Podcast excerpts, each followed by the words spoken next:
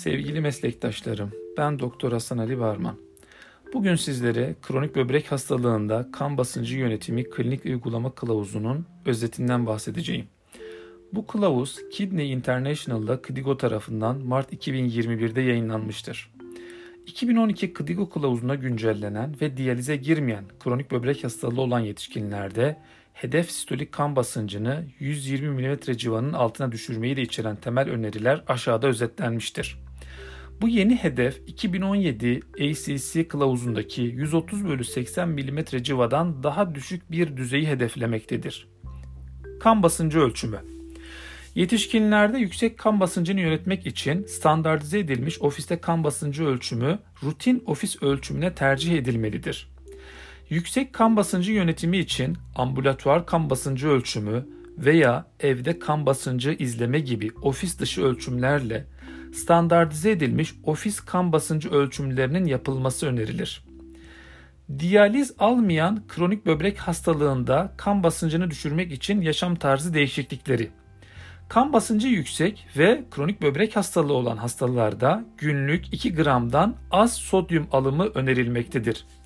Kan basıncı yüksek ve kronik böbrek hastalığı olan hastalara haftada en az 150 dakika orta yoğunlukta fiziksel aktivite veya kardiyovasküler ve fiziksel toleransları ile uyumlu bir egzersiz yapmaları tavsiye edilir.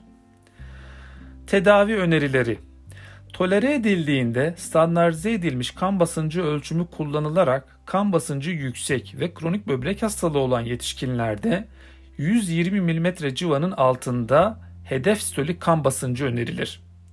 Kan basıncı yüksek, kronik böbrek hastalığı ve orta ila ciddi düzeyde yüksek albüminürisi olan non-diyabetik hastalar için ACE veya ARB başlatılması önerilir.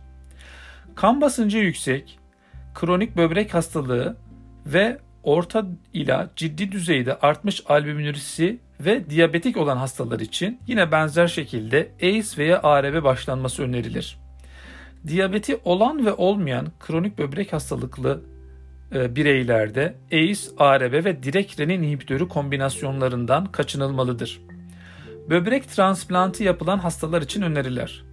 Böbrek nakli yapılan hastalarda standart ofis kan basıncı ölçümü ile sistolik kan basıncı 130 mm civanın altında, diastolik kan basıncı ise 80 mm civanın altında tutulmalıdır. Yetişkin böbrek nakli alıcılarında birinci basamak antihipertansif ajan olarak bir dihidropiridin kalsiyum K bloke edici veya bir ARB kullanılması önerilmektedir. Pediatrik kronik böbrek hastalığı için öneriler. Kronik böbrek hastalığı olan çocuklarda 24 saatlik ambulatuar kan basıncı ölçümü ile hedef ortalama arteriyel kan basıncı yaş, cinsiyet ve boyuna göre 50. persentile eşdeğer bir düzeye düşürülmesi önerilir. Bizi dinlediğiniz için çok teşekkürler.